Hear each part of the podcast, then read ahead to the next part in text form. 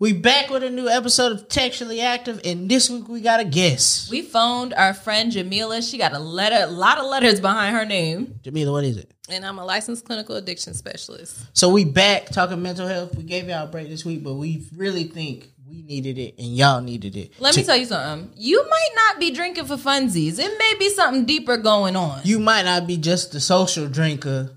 And, you know, you might have a problem. We're going to talk about it with Jamila this week. And we're going to talk about it right here, right now on Textually Active.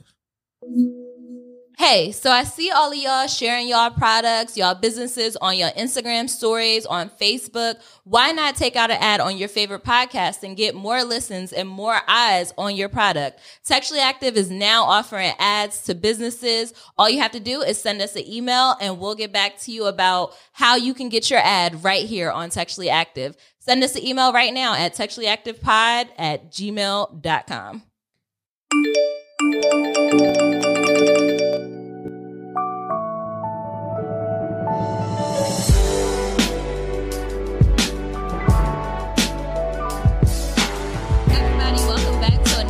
Episode of Textually Active. Textually Active. This is your weekly dose of conversations about navigating the digital age while dealing with friendships, relationships, and all the ships in between. I'm Rez, and I got Meezy with me. Whole lot of gang shit today. Producer E is on the boards. When I came down. And if you're watching this episode so clearly on YouTube, you'll notice that we have another person sitting with us.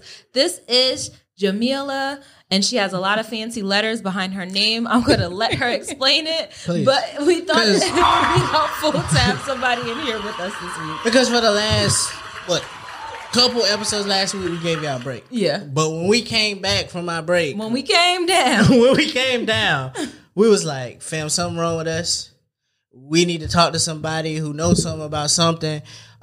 Depression is here. Seasonal depression is here. We've been going through it. And so we decided. But wait, most importantly, maybe I'm not just drinking for funsies. Maybe I'm drinking to numb some feelings that I really need to talk about. So we needed to put in a phone call, and we got Jamila this week. Jamila, tell the people about yourself. Well, first off, thank y'all for having me. My name is Jamila. So I'll just tell a little bit about myself and my background. I have a master's degree in clinical mental health counseling. Give it up. Black women do big things. But my license is in addictions. So both of those kind of coincide in what I do. And as far as what I do right now, I work in a hospital setting in the emergency room. So a lot of the times I see patients that come in that are suicidal, wanting to hurt somebody else, depression, psychotic. So pretty much they're in a mental health crisis. So that's what I'm doing as of right now. I think we made a really good phone call. I think we did too. I think this might work out today.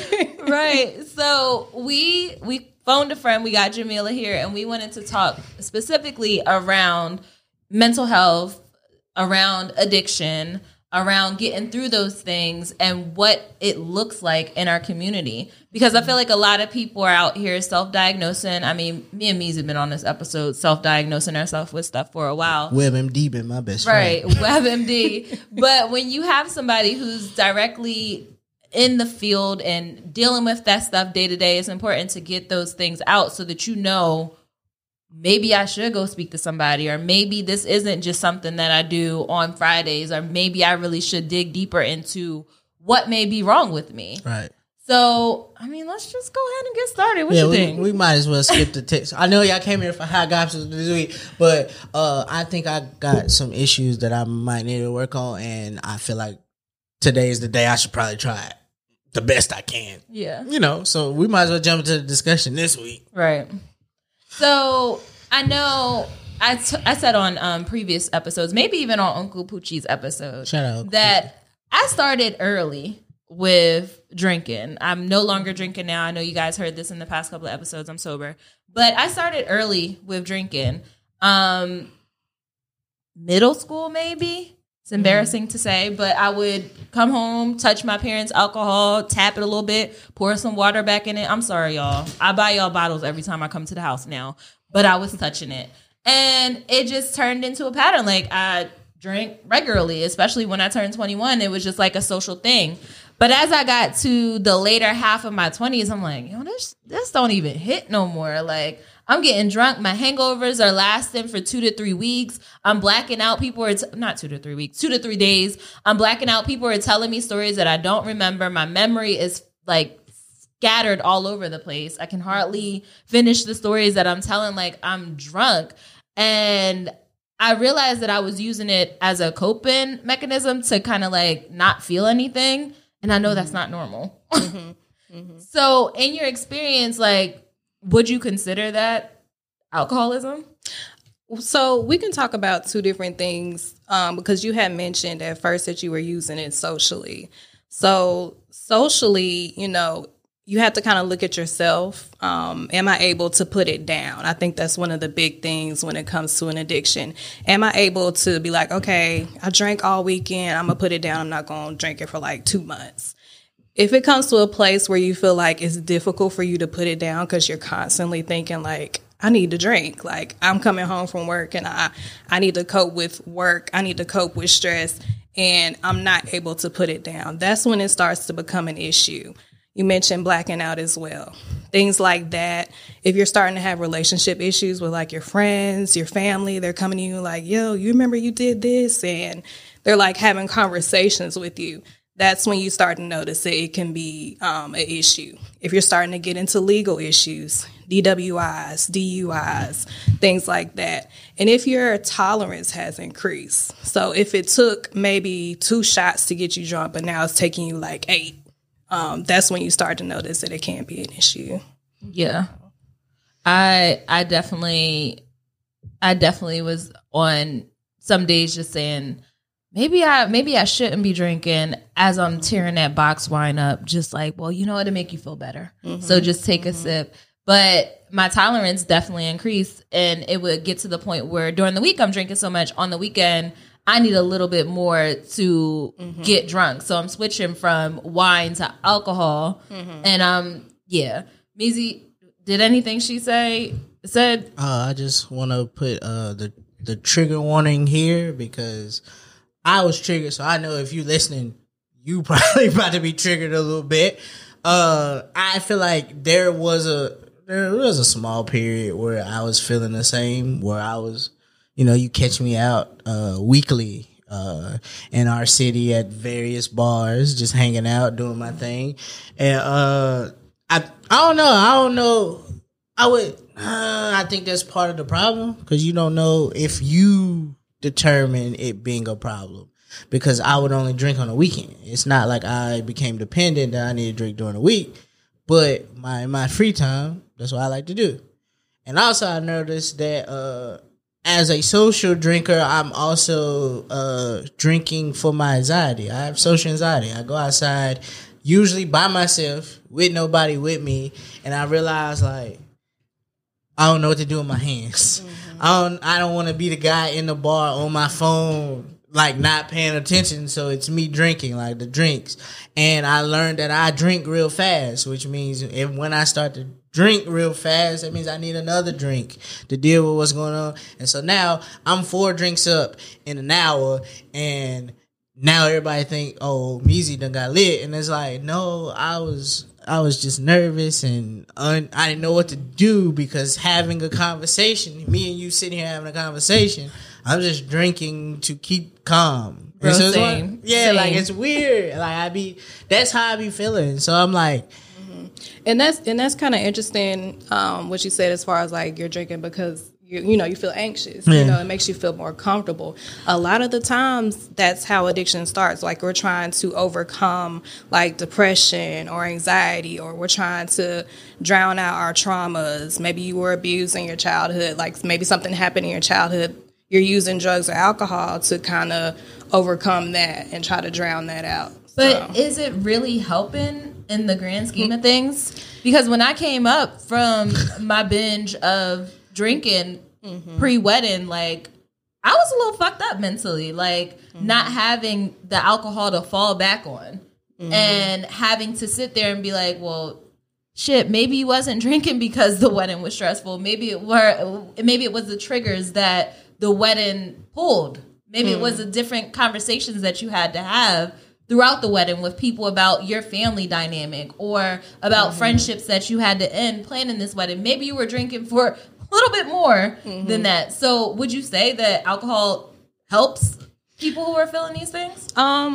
No, because once you put the alcohol down, the issues are still there. And you have to address those issues without the alcohol. And I think that's the hardest part for a lot of people is that I don't want to sit here and think about these things. I just want to drown it out with alcohol so I don't have to think about those things. And that's why a lot of people turn towards drugs and alcohol because they don't want to think about those things. So that's a good point. And once you pull... I've read somewhere that alcohol was like one of the hardest ones to get rid of. Is that true? No, I think it just depends on the person.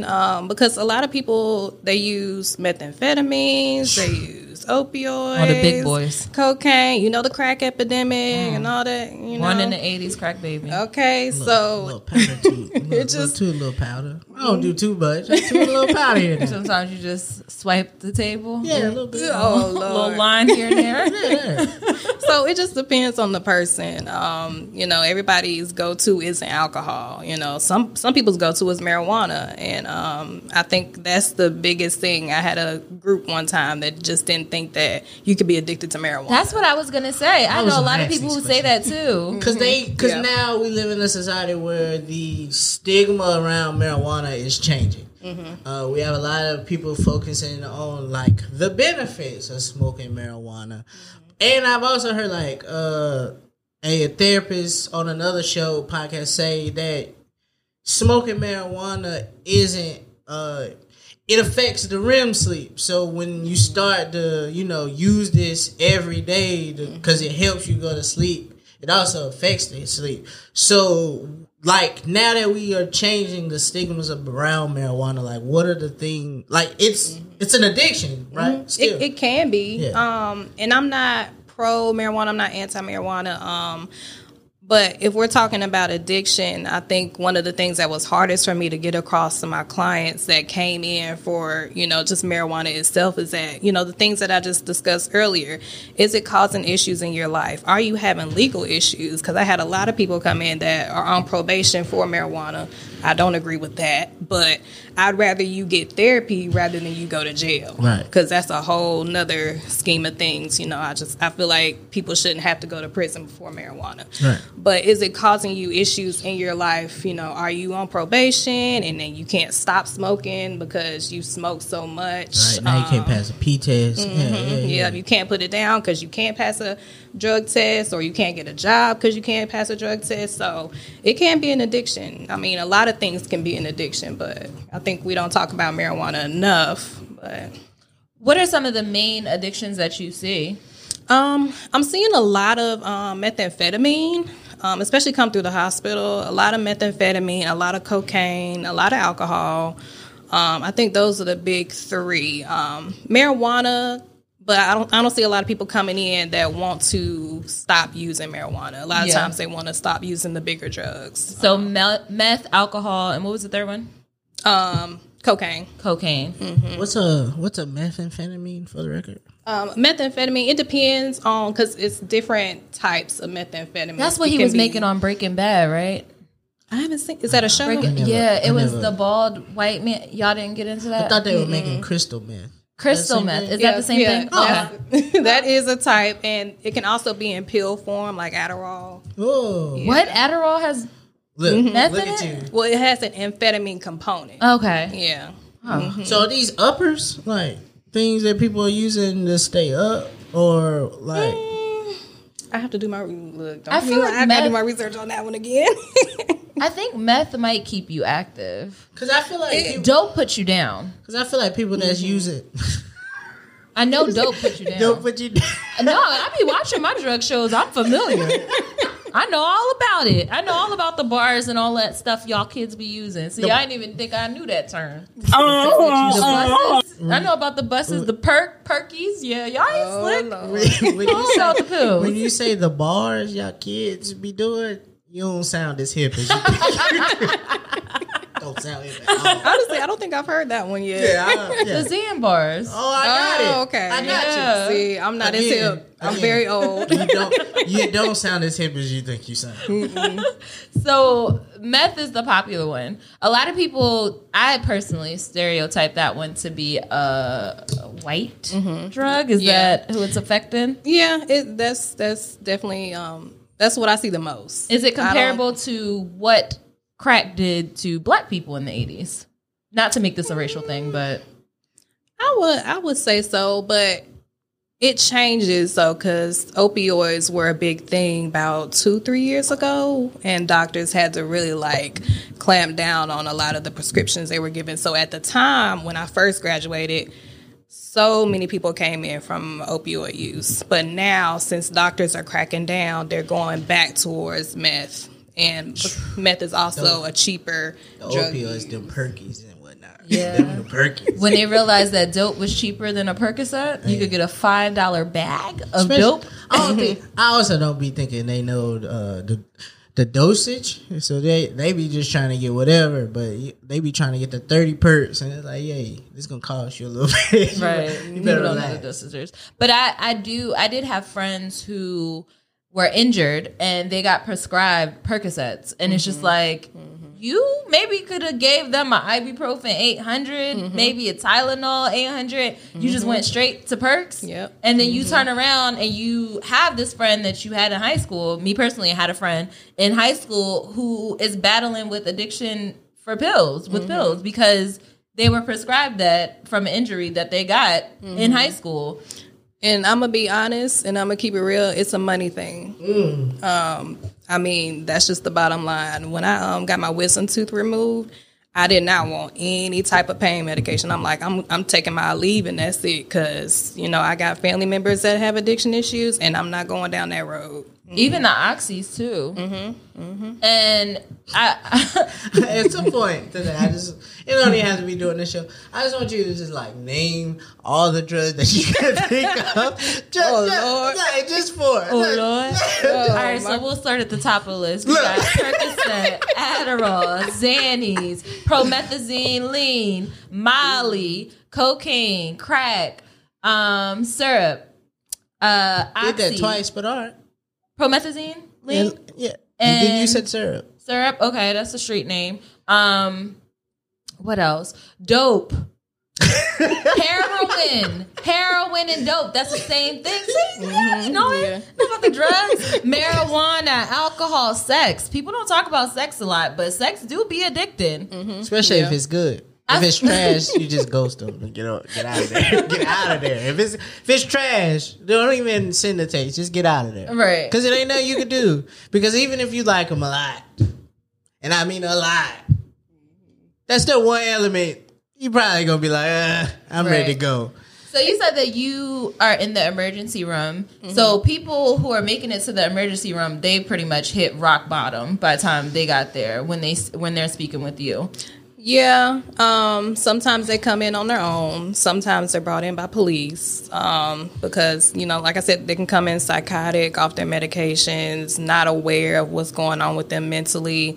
They come in suicidal with plans on wanting to kill themselves. They come in homicidal, wanting to kill other people. Yeah, it's it can get real in the emergency room. So what are some of the things that you guys do in your team? I know you're working with a team of people to bring those people back down to solid ground, because they're coming in high, drunk, talking about killing people, strapped down to the bed like that. That's in the moment 10. Too, because you gotta put that in perspective. Like, fam, the reason I'm here because something ain't go right while I thought I was doing something that I enjoyed. They immediately had to bring me here. Like, I want to kill people right now. And I'm looking at you. If I get up from this bed, it's over for you, Dr. Ma'am. It's up and it's stuck. Everybody in here going to feel this pain. But how do you get them down? So if they meet that criteria, like, say, for instance, somebody comes in, they're depressed, and they want to kill themselves, and they have a plan, most of the time we recommend inpatient hospitalization. Get them into an inpatient unit, a psychiatric unit, get them on medications, get them back to an even playing field. You get group therapy there, you get to talk to a psychiatrist there, and then you get to develop a plan with that behavioral medicine team and figure out what's the next step. Do I need to go to outpatient and get therapy? You know, so just kind of bringing them back down to their medium and their baseline is what we like to do. My question is, like, with dealing with that, do you think now with the time change mm-hmm. and this is usually the seasonal depression time, mm-hmm. is that something you're seeing more? Like, is that a common? Like, is there a correlation with mm-hmm. being more depressed and the time change? I haven't seen it yet in the emergency room, but I do. I understand what you're saying because. I mean, honestly, this time change has affected me mentally, you know, not having enough sunlight. Like, sunlight kind of brings us those happy moods, those happy endorphins. And then when it just gets dark at like 4:30, 5 o'clock, you're like, well, the day is pretty much gone. Right. So I don't think I've seen it yet in the emergency room. But I do just see a lot of people coming in for depression based off of COVID. Oh. A lot of kids, too, are coming in. I think the youngest I've seen is 6. Dang. Yeah. Mm-hmm. And what does that behavior look like in a 6-year-old?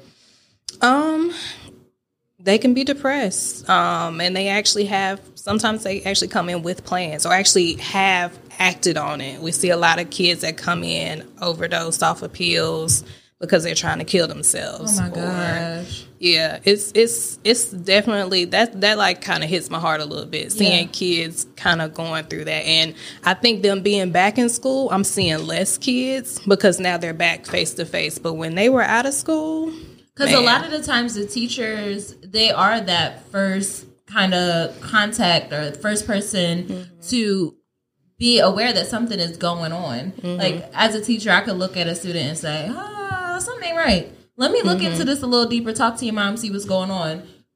But with them not being in school, they don't get that first touch anymore. Mm-hmm. It's just mm-hmm. them at home by themselves. You know, their parents mm-hmm. still got to go to work and mm-hmm. all the rest. Mm-hmm. And they had their friends around, too. They had their friends. They had activities they probably were doing, after school things. And that's just kind of been stripped away. And now they're just looking at a laptop and not having any interaction with their peers. It definitely takes an effect on kids. Yeah. I always wonder, like, what are signs of depression? Mm-hmm. Like, how do you know? Maybe I just had a bad day, but mm-hmm. some people might think a little bit deeper than this and be like, mm-hmm. wait, what? Maybe I am depressed. Like, mm-hmm. what are some of the early signs that you can, like, say, yeah, I'm depressed? Mm-hmm. I think some of the biggest things is that you're starting to isolate yourself. Your appetites may be increased or decreased. You're not sleeping as well. You're having thoughts of suicide. Maybe you don't plan on acting on them, but you've thought about, like... Well, I learned about that later. Suicidal ideology. I learned about that. Yeah, I learned about that one. Yeah.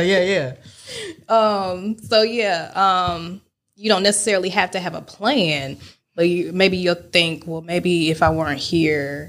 all my problems would just go away, or maybe, you know, my family would be better without me, because I have had a lot of people come in and say that, you know, I want to end it all. I don't care. I don't care to wake up.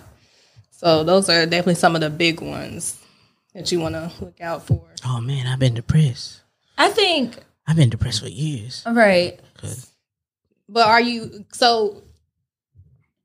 missing work, and are you staying home a lot? Like, are you noticing a big shift from your normal? I don't think so, because I think that is the way that I powered through it. Mm-hmm. But a good day for me is not having to leave the house. A good day for me is, if it's getting dark at 4 o'clock, fine. Like, mm-hmm. I do not care. I don't need the lights on in here. I don't need none of that. Mm-hmm.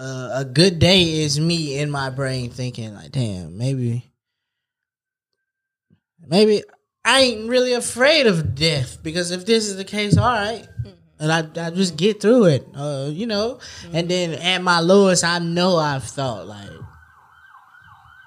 I might die. Like, this might be my fate. Triggering this with the silence in the background. This noise may be my faith, and I would be fine with it. Like, I've never had, I've never been like, tomorrow I'm going to do it. Or I've never had like, oh, if I were to do it, this is how I would do it. But I also thought like, if I wasn't here, I'm pretty sure everybody be all right. I feel the same way. And normally that leads me to tears. It's like, why do you feel like it'll be okay if you weren't here? Or why are you not scared of like me walking down the street at night? Sometimes I'm like, I wish a motherfucker would. And then I'm like, I wish a motherfucker would. Like, no, like, I wish you would. Oh shit, that's really dark. Like, you need to focus on that. And it's not like I'm out here making plans or like thinking about how I would do it or anything, but just having that thought is scary. Mm-hmm. So I feel like for me personally, Meezy, I feel like that's when I realized like, might need to talk to somebody. Yeah. Mm-hmm. So as we get into like the outpatient treatment, because inpatient, that looks like you've been admitted to the hospital. Mm-hmm. They recognize that something is wrong with you, and then they start setting you up for different things. Moment of transparency, I've been in that situation. Mm-hmm. And it was scary as hell. I'm not going to go too deep into it, but that was where I got my diagnosis from the stuff that I'm going through. Okay. I mean, you know, and then from then to now, just trying to find ways to cope without being on medication or, you know, just living my day-to-day life without talking to a therapist. And then it hit me like, no, baby, you really need to address the stuff that happened to you before you can continue to move on. So that's how I got where I am now. Mm-hmm. But when we talk about outpatient, is that typically therapy or speaking to somebody? What does that look like? Mm-hmm. So outpatient is pretty much therapist and or psychiatrist. So if you're interested in getting on medication, you can have that psychiatric piece where you see a psychiatrist, but it's a shorter session. So as, for instance, like if you just want therapy, you may see a therapist for an hour, hour and a half. But a psychiatrist is really a short session, like maybe 15, 20 minutes tops. And then you're out the door with your meds. But, yeah, that's what the outpatient side looks like. Sometimes there's also a peer support where, say, for instance, you're homeless or you're jobless and you need those resources. That's what peer support is there for. I'm on the going to speak to somebody about meds track, so I'll be there soon. You keep saying this. No, I'm dead serious. Like, I pride myself in being transparent. And one of the things that I said when I came back to the show was like, I am taking the steps to get help. So when I sit down next, I am going to speak to a psychiatrist about what my options are. Mm-hmm. I think 2 episodes ago, I said that I've been working very hard up until this point, and I'm tired of having to work as hard to regulate my emotions and maintain my behavior and make sure I'm not on a wave of up and down, a major peak and then crash. Like I need to be just stable. So if I'm not drinking anymore and I'm not falling back on that, maybe medication would be an option for me. Mm-hmm. One thing I want to say about medications is that there's so many different combinations. And I like to tell people, like, medication is also a journey in itself because you have to find the right medication that adjusts to your body. You have to find the right combination that helps with your mood. But medication only takes you but so far. Oh. So having the part of therapy added in with medication gives you the best outcome. Right. So it's a duo. Mm-hmm. Name a better duo. Yeah. Danny's and my therapist. That's pretty good.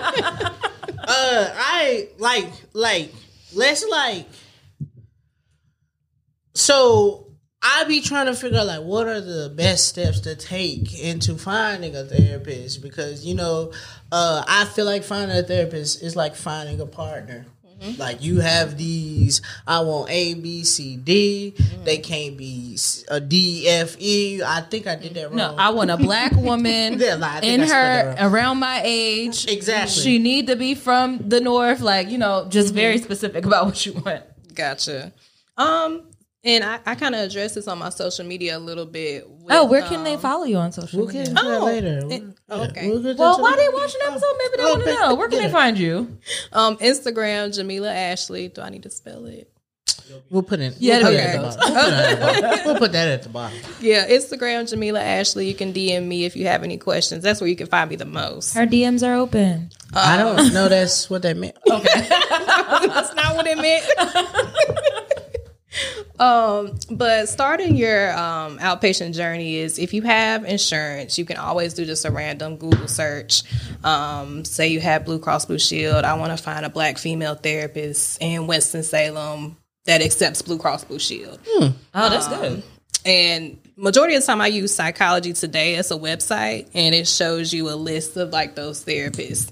Now, if you want to X out that part, you can just call the 800 number back on your insurance, on the back of your insurance card. Mm. But some people aren't fortunate enough to have insurance. That's blacks. Yeah, minorities, definitely.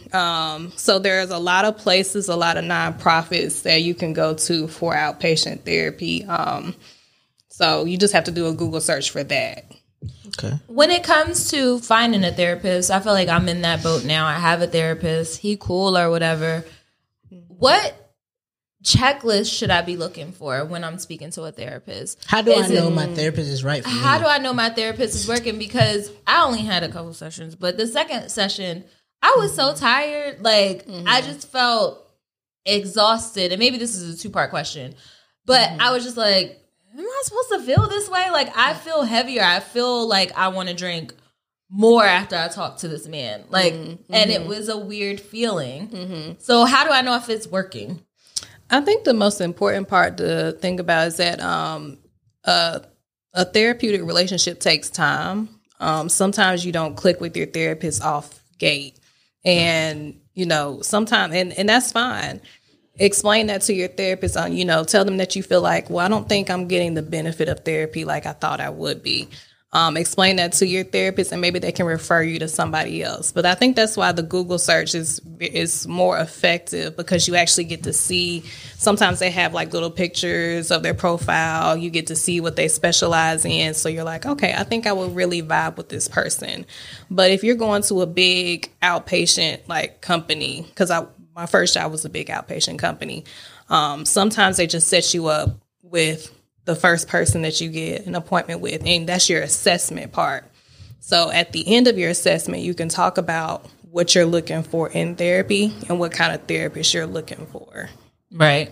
Okay. So you can make that decision after you have your initial session. Mm-hmm. Okay. Mm-hmm. Right, because I tried that shit, and boy, let me tell you, I was sitting in there spilling my guts out, and she was just telling me, repeat it back to me while I say, yeah, you're right. Like, ma'am, I just told you that, and you just tell me back again, like, mm-hmm. you didn't help me today. I don't feel like I left here better than I came. Like, I didn't get no solution / game plan for how to move better. I didn't get nothing. It was just me in here talking to you, and I'm like, I'm paying you for this. Mm-hmm. Was that your first session? It went for about, I think I paid her about 8 times before I realized, you know what, I don't know if I want to keep coming back here. Okay. And that's fine, because, you know, that first therapist may not be the one that you click with or the one that you feel like is helping you. It's like you said, it's trying to find a partner. And that's, I think, the hardest part in trying to find a therapist that you vibe with is finding the right one. And the first one might not be the right one. The second one might not be the right one. So it is a journey. It's definitely a process. Yeah. I always wanted I thought having a black lady was going to help, because, you know, like, it's kind of like a mom. Like, she give that vibe off. Like, she would help you the same way your mom used to. But it didn't work so well for me. Right. Mm. I feel like my last session, Bob was working me out. I'll call him Bob because he white. But that ain't no shade to the white people out there. Bob was working me out. I go out on a rant. Not like that. Y'all, chill. Chill. I'm somebody's wife, all right? All right. Dang, I'm trying to be serious with Jamila and stuff. You bringing out Reek Nasty. I'm just saying, Pop. I don't like it. Reek Nasty. I meant to say Raz Nasty. But I was trying to say Freak. Yeah, he would come back with a question. I done went on a 5-minute rant, and he like, so I noticed in that you said this. Can you tell me more about that? Hell yeah, I can. So I'm just ranting, and then I get to the point where I'm like, okay, I'm tired of talking now. Can you got something else to say? But and like I said, at the end of that session, I felt like I could use a drink. I didn't go for a drink. I made myself some tea, and I went on the balcony to smoke a little bit. Not weed. Black him out.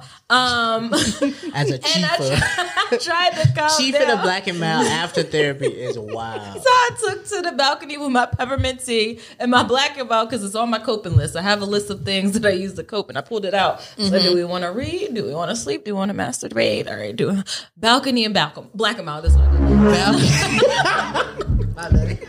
So I took it outside, and it got me thinking, like, maybe I could drink a little bit of wine. Maybe I would be fine to drink a little bit of wine. Mm-hmm. So for those people who are out there who may be struggling with their mental illness or maybe, you know, having a hard time during the winter months, what does a healthy relationship look like with alcohol, or if they like to smoke weed? I'm not going to list any of the hard ones, but what is a healthy relationship with that? A healthy relationship with alcohol? Yeah. I think it just...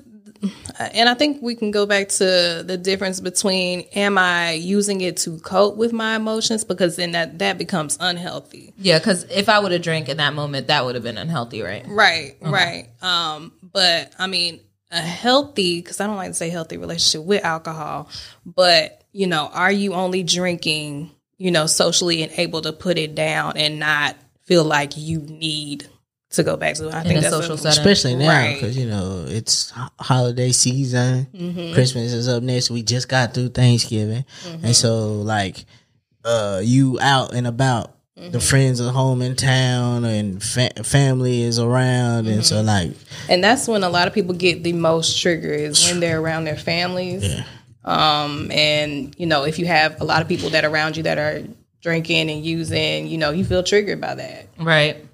And that was gonna be my other question, because when I was going through my wedding planning and everything, and the day of planning, I wanted to drink champagne the whole time, but I didn't, because one of my family members was there and they have a history of struggling with those things. Mm-hmm. So I was like, we're gonna cut that. Mm-hmm. And it got me thinking: was it right for me to make that decision for them, or? Is there an instance where somebody who struggles with addiction is able to drink socially again? Or should we always be on high alert for them to drink again? That's a good question, because I be wondering. Because sometimes, like right now, that uncle come back and they cool and they got that, and it feel like last time they got that Coors Light with them and they trugging it, and you feel like it's a normal interaction. You know what I mean? Like right now, it's hard to be around you while you're not drinking. Because I be wanting to be like, maybe we shouldn't drink today because Red's here. But also, I'd be like, maybe I won't have a good time. I don't care about Red's. And it's kind of hard to, like, pick and place, like. Mm-hmm. You're walking a very fine line being around settings. Like, say, for instance, I'm done drinking. I haven't been drinking for a month. And you decide to go into a bar because your friends are going to go. More than likely, if you're like Mizzy was saying earlier with his anxiety and stuff, and now you're feeling anxious because you're around all these people, you probably will pick up a drink. It's kind of like, what's that saying? You sit in a barbershop long enough, you're going to get a haircut. Mm. You sit in a bar long enough and you're trying to be sober, you're going to pick up a drink. Mm-hmm. So it's a very fine line, and, you know, it's not healthy for you to be in those settings. Mm. I will say I think I tried it with Meezy and Jazz a couple Fridays ago. And I did good. You know, I was at the bar, had a good time, you know, made my own time. They played Kaya, and I was, you know, all your ladies pop, yo, pussy like this. I was getting it, right? But in the back of my head, I was like, you know, you're not really drinking because you have a problem. You can have a drink if you wanted to. And then the other voice in my head was like, bitch, you better not. Mm-hmm. So I didn't. But when I got home, I realized how exhausting that exercise was, because not only was I having that conversation in my head, but people in the bar were asking me what I was drinking. And I got my little cranberry juice with a splash of Sprite. And the one guy, he literally said verbatim, her drink is really red. What is she drinking? It's cranberry juice, bro. And he was like, I'm sure he was just asking because he wanted one too, and it looked good, but it's literally cranberry juice. So fighting with that, fighting with other people, and then, like, in social settings outside of the bar, when I'm dealing with friends, like, going to Friendsgiving. I opted out of Friendsgiving this year. I can't do it. It's too much of a one-on-one session, and when y'all get drunk, y'all like to spit in people's face and tell stories. I'm not with that. So, being sober and having the rest of the drunk people talk to you is nuts. And then, you know, I'm fresh into a marriage, so the other question is, are you having a baby? Bitch, I don't even know if I can have babies yet. How about that? And you're asking me if I'm pregnant, and that's why I'm not drinking. But it also turns into a deeper conversation for me because, like, why aren't you drinking? That's a really great point, because I always wonder what is the thing about change. Like, why is it weird? Like, yes, the last 6 times you saw me, it was lit, I was turned up, and I was drunk. But today, I might say no, but I still want to be around my people. Right. Like, I still want to be here. Why are you asking me why? Why do you think it's wrong that I didn't want to drink today? And why do you guys feel so pressured by me not drinking? Like, I don't want you all to change your behavior around drinking because I'm not drinking. Like, I know I'm strong enough to say, I'm not drinking, I'm not doing it. And it's not messing me up to the point where I'm in the corner like, I'll just grab my little sparkly or something, because I think that's what it turns into. When I stopped smoking cigarettes, it was the motion. So it wasn't so much that I was addicted to smoking the nicotine. It was the bodily function. I need to keep my mouth and my hands busy. Y'all know. But relax. So I started picking up. What? Oh, that's the sound that he's making is a sound where somebody is being nasty. Okay. But so I'll drink a sparkling soda instead, or I'll drink a cranberry juice just to keep my mouth and hands moving. So I think we need to just normalize as people in a community. We're old enough. We're at that age where, you know, I'm in my 30s. So socially drinking is one thing. But if I see you on the gram on a Tuesday, Wednesday, Thursday, Friday, and you just always posting a drink to your story, I'm worried about you. I'm concerned. So I think we need to normalize people not drinking in social situations, because everybody isn't able to drink socially. And like Meezy said, you still want to hang out with your friends. So then it turns into, what else can we do with those people who are no longer drinking to make them still feel a part of a friendship? I mean, it's your decision. And I feel like, you know, this is a really good point that you hit on. It's like, why do we make it such a big deal when somebody stops drinking? If somebody changes their diet and decides to be vegan, we're not asking, well, why are you over here being vegan? Sometimes we do, but no, they do. Not, they tear the vegan. As black people. As black people. Me saying I'm pescatarian in these streets, woo! If you they want to fight me. When it's the cookout time and there ain't no vegetarian options, they get a little angry about it. Now they gotta get salmon for head ass over there. You always want to get a vegetable. We don't have sides here. We got ribs. We barely got plates for you asking about some asparagus. If you don't get it. But I think people are just kind of like, whoa. And they start to peer pressure you a lot more. Like, well, you need to get back drinking, or okay, you're not drinking tonight. What about tomorrow? But like, if I look them in their eyes and I'm like, I'm not drinking because I was alcoholic, they're gonna be feeling bad. Oh, well, here's some water for you. Yeah. And sometimes you don't want to divulge all that information to them just yet. Like, you don't feel comfortable saying, you know, I have a problem drinking, and like having a whole therapy session with your friends. So it's like now everybody in the corner like, am I an alcoholic too?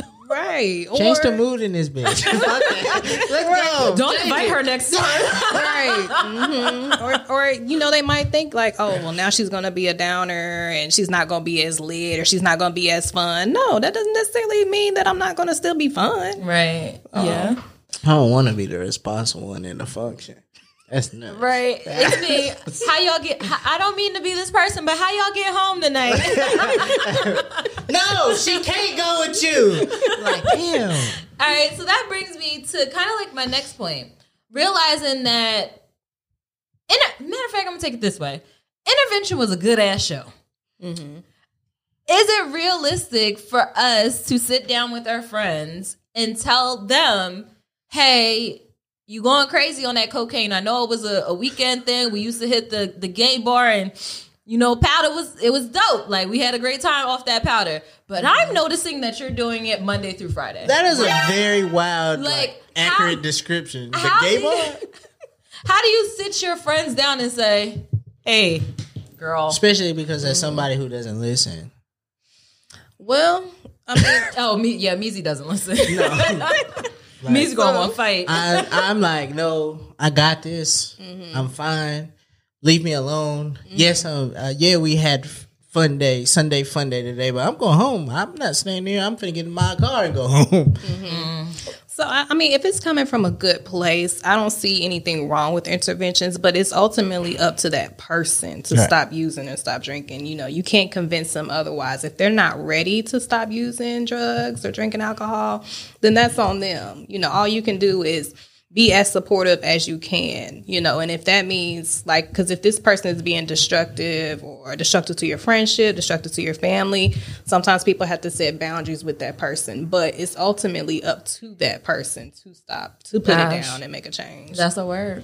That's a word. So no matter how many times we sit down and we talk to them, no matter how many times we, you know, try to show up to the function with cranberry juice instead of alcohol, it's up to that person to change their mindset and get around the addiction. Are there any tips for people who may be listening to this episode and feel like, you know, it's kind of hitting home for me? What are small steps that they can take to see, is this me?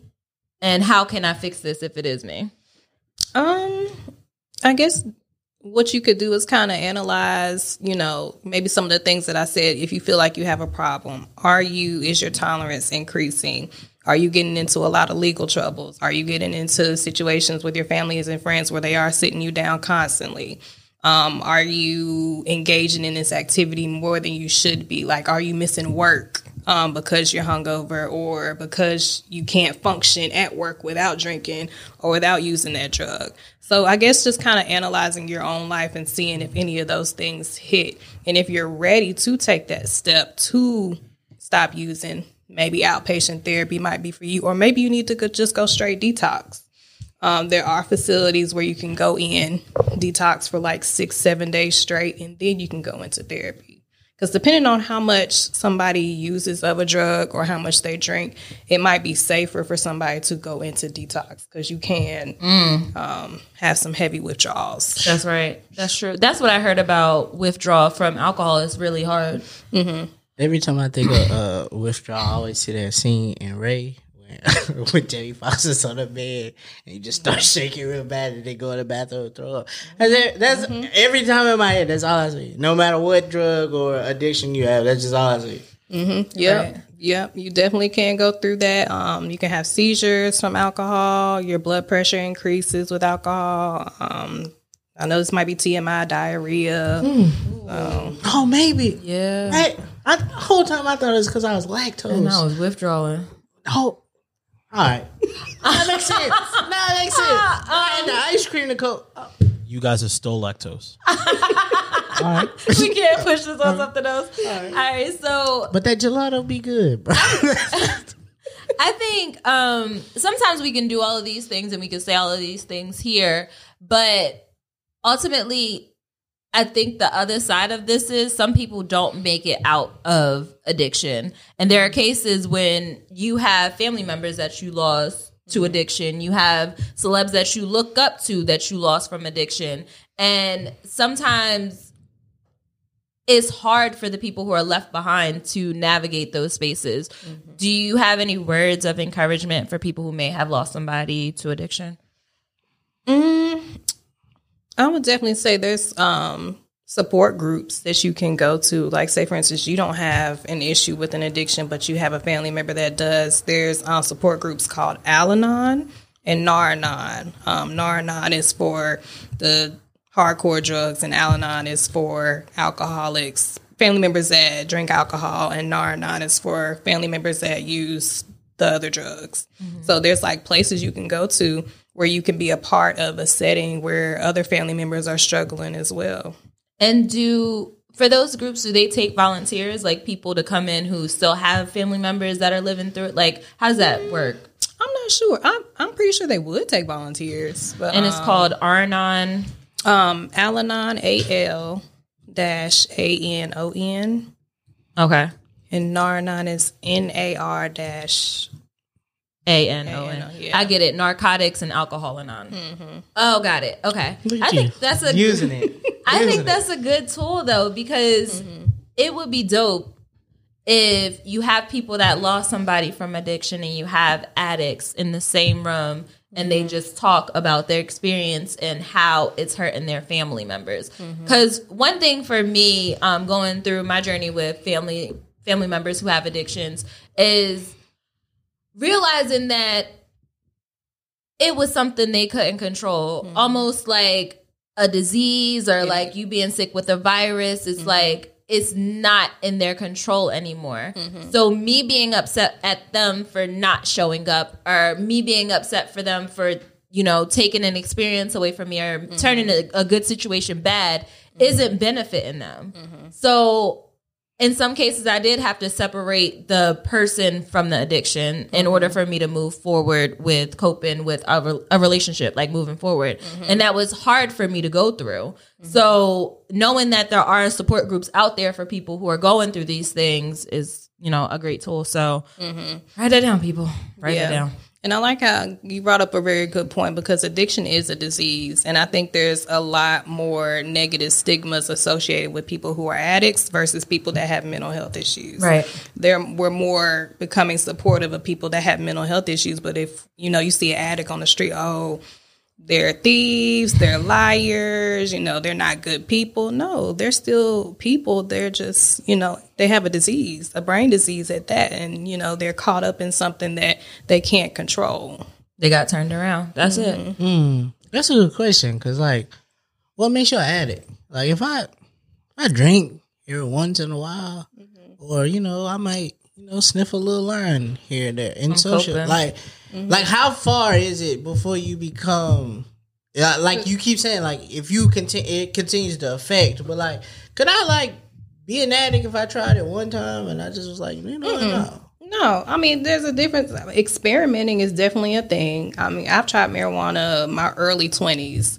All it did was make me laugh and be paranoid. So that was not for me. So there's nothing wrong with, like, experimenting. But like I was saying earlier, when you start recognizing those things, can I not put it down now? Right. It's becoming an issue to where I can't put it down. I can't function without it. I'm constantly thinking about it. I have to drink more or use more right. to get high or to get drunk. So men and women out there concerned about their sexuality, take what she just said and apply it to the opposite sex to get the answer of if you're bi or if you're straight. If you tried it once, it don't mean you gay, all right? You just tried it. You want to know. Relax, bro. Fucking Molly over there. That man is not gay, Molly. Relax. He's not gay. So I know we're pushing up on time, but I do have one last thing that I wanted to kind of talk about. And I know we have a lot of awareness around mental health now. And, you know, a lot of people are... self-care day in and I'm going to therapy, but there are still people out there on the fence and of the belief that therapy isn't going to do anything for mm-hmm. them. Mm-hmm. How can we get more people that look like us to believe in therapy? And both sides, as therapists and as people who go to therapy, right. because mm-hmm. my problem is I have been very, you know, stubborn, but I also would like to, if I'm going to get to therapy, I like to take some steps before I get there. And it ain't a lot of us that look like us doing that. Right. And I think that's still a big part and a big issue with therapy is that there are not a lot of black therapists. And for one, there's not a lot of black male therapists. They're starting to become a lot more black female therapists, but black male therapists is very slim. Right. And I think a lot of black men would like to have another black male therapist so that, you know, they feel more comfortable. But I think just continuing the conversation of mental health, because I mean, like it's a big stigma in the African American community.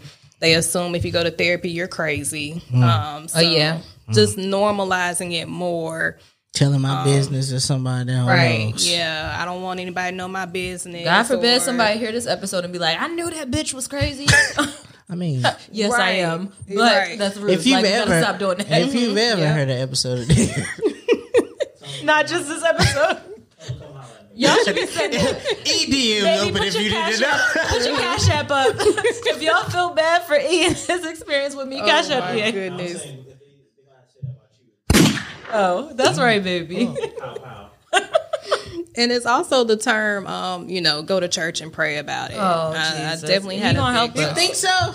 Because I feel like that is that's true. That is the black people's alternative. Mm-hmm. Like, no. If I go to God, I don't have to go to therapy. Church does offer therapy. However, one-on-one therapy is different from going to church and a group, if you consider church to be therapy, a group therapy session. Because that's just one word for people. You know what I mean? It's not a specific plan attacking what's going on with you as an individual. Right. Your relationship with God is going to be your relationship with God. God hear you too, but he busy. It's a lot of people out here calling him. Stephen Furtick can't help you. Y'all talk about why God ain't answered the slave. Can you imagine how many people was praying in slavery? God had a lot of phone calls. Michael Todd is not going to get you through your exact situation right now. God, give God a minute. But in the meantime, while you're going through it, talk to somebody. Mm-hmm. Yep. God put soldiers on this earth to help you go through what. Talk to the soldiers. Gotta be there in a crisis. Talk to the soldiers, you know? Yep. They put us here for a reason. Right. Utilize us. That's pretty funny. On that note, let's go ahead and take a break and come back with our final thoughts. You need promotion and visibility for your product? Why not do it right here on Textually Active? It's a space right here that you can add to. If you got a podcast, a book club, a vinyl, a candle set, whatever it is you do, we might need some lashes. You can promote your product right here on Textually Active. Be sure to click the link wherever you're listening to this too, and you can get more information there. Promote your stuff right here with Textually Active. All right, so we're back. And before we wrap up the show, you know, we got to do our final thoughts, play a little tune, and get into our memes. But let's jump right into our final thoughts. So going through this episode, one of the major questions that I had that I didn't get a chance to get to is what exactly the therapist's job is in the session. I had it in my head that I go to therapy, I show up, I sit down, I spill out my guts, and they give me like some type of plan, and then I'm healed. Or I just go there and I automatically feel better. Maybe they just ask me a bunch of questions and I respond. So what do they actually do, and what should people expect when they go there? So I like to tell people that you are the leader of your own life. A therapist is simply your guide. Text alert. We're not here to tell you what you should do. We can make recommendations, and we also develop a treatment plan. So when you come in, you're like, well, this is some of the things I want to address. I have, say, for instance, trauma in my life. I want to eventually get to that and work up to that. I have an addiction, and I also want to work on that. So there's a treatment plan that therapists develop for each individual, because everybody's treatment plan looks different. And it depends on how long you want your therapy to last. I know when I worked in outpatient, we updated our treatment plans every 3 months, every 6 months, every year. So it just depends on how long you want your therapy sessions to last. But it's ultimately, like you said, up to you once you leave that therapy session to also put in the work. So say, for instance, your therapist gives you homework. You know, it's up to you to actually do it and kind of understand what some things are that you want out of your therapist. Homework. Yeah. You do. You my friends be getting homework. I want some homework. Jesus. Sorry. I can't talk to you about my problems and I get more. Jesus. But addressing like your life struggles, you know, is work. You know, addressing your trauma is work. And a lot of these things that you have suppressed in the back of your mind, it is work. So should we go into it with a reason as to why we're there and what we want to fix? Because I was caught off guard when he asked me that question, and I don't know if that was the real reason. I just was like, well, shit, I'm here because blah, blah, blah, blah, blah. But that's not actually what I want to work on. Like, so are you saying, can you just go to therapy and not know what you want to work on? Yeah. I believe so. A lot of the times you can find people that are like, I'm not sure. Right now, my life is kind of all over the place, and I'm a little bit lost myself. So maybe start there. Yeah. And then a lot of the times you can have things come up that you didn't even realize that you've kind of suppressed in the back of your mind that actually tend to come up in therapy. And now you're like, okay, maybe since we talked about this, we need to address this a little bit more. Yeah, that's true. That's crazy. All right, Meezy, I need a song. Oh, all right. Jamila, thank you so much. Look at you, overwhelmed. Got me fucked up. Wrong way. You are now tuned in to WMEZ. You're now tuned in to WMEZ. This week, the song of the week this week is from Every Second. It is called Not a Problem here on WMEZ. Just follow my lead. When I say let's go at it, I don't mean enemies. How'd you get that in OGs? When I say you're my type, girl, I don't mean emojis. I hop on your waist, I'm not trying to date. Rock, scissors today, let's cut to the chase. I want all of your love, but I don't wanna wait. We can cut a few corners and go all the way. This is not traditional. You know whenever I'm calling, it's conditional. Girl, don't play what it's hitting for. I know what you hit the gym and getting good condition for. You look iconic. You look iconic. Going crazy on the gram. They psychotic over you. Know you a problem. Love it when you confident. Girl, you know you a problem. But it's not a problem with me. No, it's not a problem. No, it's not a problem. No, it's not a problem with me. No, it's not a problem. That was Every Second. That's the artist's name. The name of that song was Not a Problem. He was, he was trying to bag shorty. He was going crazy for her. But if you enjoyed that, I feel like we needed to slow it down a little bit just to calm our mental, because we got gentle mentals. We do. We got gentle mentals. But if you enjoyed that, be sure to go to your favorite streaming service. Tidal, Apple Music, Spotify, whichever one you pay for. Type in Textually Active WMEZ Song of the Week playlist should pop up, and you too can listen to Every Second. Not a Problem here on WMEZ. Textually Active. All right, so let's soften it up a little bit more by pulling out a meme. Jamila, this is the segment where we share something that we saw on the internet that made us laugh or made us think or related to the episode. Do you have a meme this week? I don't have one. That's fine. We got it. Meezy, what you got? I just want to say Jamila brought up a great point about sometimes you go to therapy to work on traumas, and I just want to say nobody embarrassed me more in 2010 than writing Facebook statuses. Some Facebook statuses, they come back up, and you're like, damn, did I say that? Why was I? But I also, so this reminded me.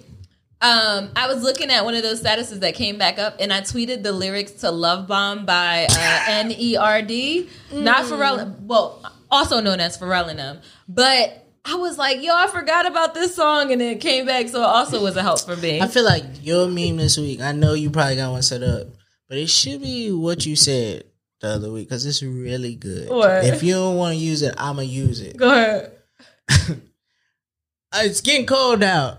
And, your mental's already gentle.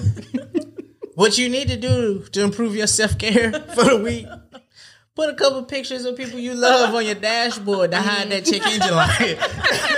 Hey, you can turn the radio up if it started making noise. Protect yourself. Protect your mental health. Facts. Yo, I meant that. And people were, laughing at me and shit, but that's why I have those pictures there. Because I have car trauma. But my meme actually this week is, we was not supposed to know this many people existed, let alone their thoughts. That's why it's okay to log your ass off of social media sometimes, because it's overload. Your brain was not meant to know what everybody's going through. How is there so many people in the world? And then you actually think that you can get to know them. You can't. You won't meet every single one of these people, I promise you. Then you be like, yo, they relate to me. Like how do you know? No, you don't know these people. You might not ever meet them. Relax. But, Jamila, thank you so much. Thank you so much. Because I think we touched some of the things that people have been traumatized. I know the listeners will be like, oh my God, another mental health. But I think this is things that people need. We need to touch the stigmas around these addictions and problems. Because I even drank during the whole episode. I ain't going to tell nobody else. But I did it, and I thought I was okay, but maybe I'm not. It's okay. We're going to work through it. I also want to thank you because they've been trying to self-diagnose for for the last 100 episodes. I mean, high key, low key, I already was diagnosed. I told y'all this, but I'm working on it. And I'm still drinking. But you is starting to address it. Probably shouldn't be textually active or drinking. I mean, probably shouldn't be textually active while I'm drinking. Jamila, where can the people find you? What do you do in your spare time? Can they follow you on social media? Yes, you can follow me on Instagram at Jamila Ashley. I do content on my social media. I'm actually taking a break right now because I'm tapping into my own mental health and I needed a break from making content. But, which is okay. Yeah. So you can find me on Instagram. You can find me on YouTube at Jamila Ashley. You can also find me on Facebook at Jamila Ashley. Don't forget the TikToks. Oh, yeah. You be on TikTok? I love TikTok. I do TikTok. Mm-hmm. If you've been doing TikTok since before October 2020, you may be out to get some money. There's a class action lawsuit going on there, all right? Make sure y'all sign up. Get yourself $20 or something. You never know when you might need gas money. That $20 slide at the right time. It's a good Friday. Right, you know right now with gas so high, $20 don't fill me up no more. Put it in your gas tank, baby. But thank you all for listening to another episode of Sexually Active. I really hope y'all got a piece of information from this, and we keep talking about this support group. We gonna make one. Y'all just let us know where y'all wanted at. We gonna be there. We gonna talk about the episodes with y'all afterwards and everything. So thank you for listening to Sexually Active. We really appreciate you all as listeners. Make sure y'all send some love to Jamila. Let her know you heard her. If it's something that she said that resonated with you through the episode, reach out to her. She'll answer questions. Talk to her. She talk back. Talk to me. She talk back. Meezy is working on it. If I like you, I talk back. Depending on the time. If I don't know you, it's weird. But we'll be back next Tuesday, y'all. Thank you.